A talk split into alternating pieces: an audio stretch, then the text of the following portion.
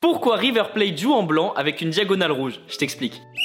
River Plate, c'est l'un des clubs phares en Argentine et il vient de la fusion entre deux clubs rivaux, La Rosales et Santa Rosa. C'est en 1901 que le club Atlético River Plate voit le jour dans le quartier de La Boca en Argentine. Ce nom, on le doit au président de La Rosales, Pedro Martinez. Ce monsieur a vu inscrit River Plate sur des caisses lors d'une visite dans le port.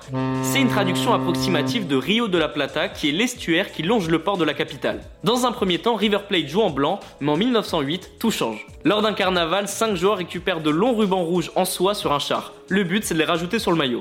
Bon, ça c'est la première version, mais il y a une deuxième version qui existe qui est un peu moins populaire. La bande rouge aurait fait son apparition pour rendre hommage aux origines des immigrés italiens qui pour beaucoup venaient de Gênes. Le maillot de River Plate a évolué entre 1909 et 1932, la diagonale a disparu et ce sont des rayures qui sont apparues, mais après en 1932, la diagonale s'est réinstallée sur le maillot et ça n'a plus bougé.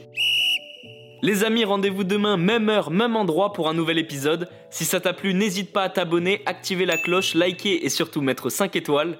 Et oui, j'allais oublier, si t'as une question, peu importe laquelle, il a jamais de questions bêtes, pose-la en commentaire et j'y répondrai dans un prochain épisode. Foodcast est à retrouver sur Spotify, Deezer, Apple Podcast et toutes les autres plateformes. Je te dis à demain, ciao